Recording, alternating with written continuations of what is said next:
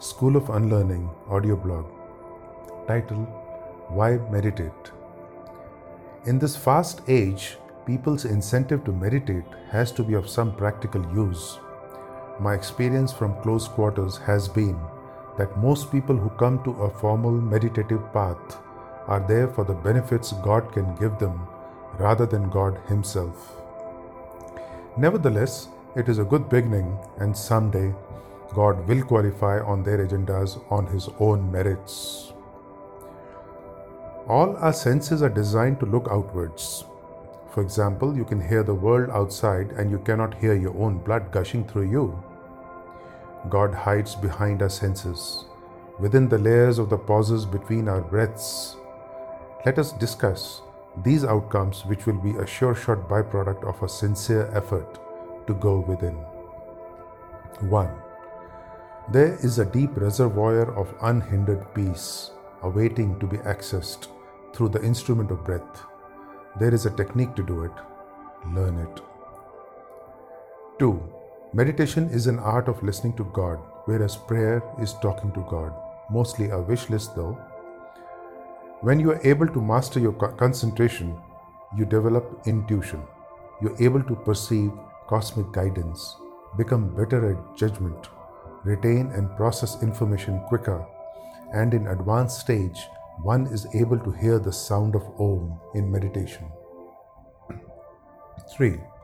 Experienced meditators always respond from a calm center rather than a knee jerk reaction to every stimulus.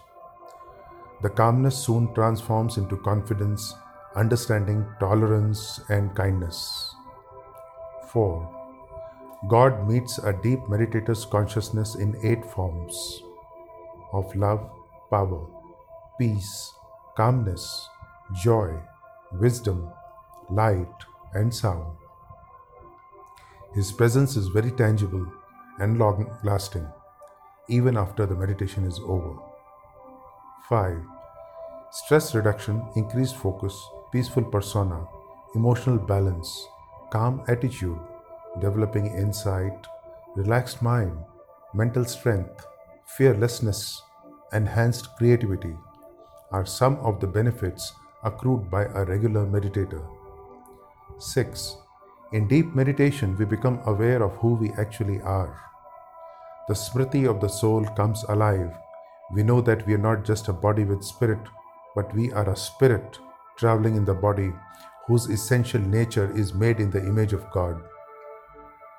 Those who follow the yamas and niyamas well, God bestows on them the siddhis, although that should not be a prime goal of a meditator.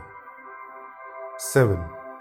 Meditators age slowly. Not only they tend to breathe slower, but also they learn how to tame their senses.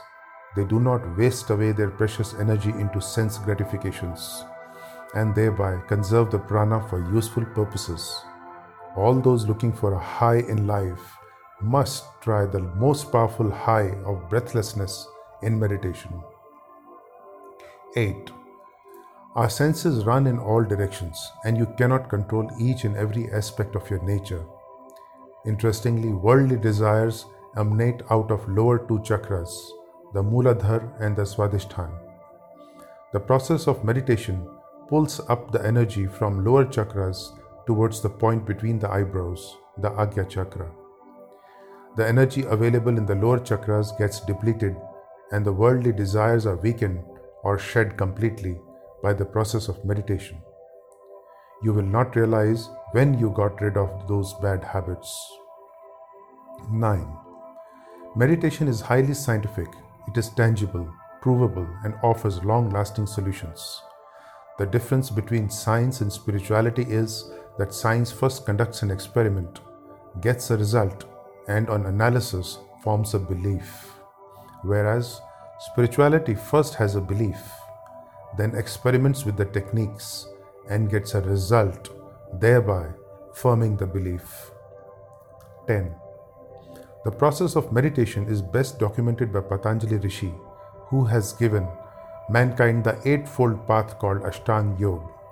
I'm not getting into those details right now as it will be covered in another blog, but largely meditation has three stages relaxation of body and mind, interiorization, the techniques involved, expansion, awareness, and introspection. Never before we had so much time available to us. By the time the virus will depart, it would have taught us valuable lessons. This blog is to encourage people to try their hand at regular meditation. All you need is a quiet corner in the house just twice a day to know how to reach your inner labyrinth of your consciousness. Soul is always eager to help. Om, Om, Om. Realigning consciousness. School of Unlearning.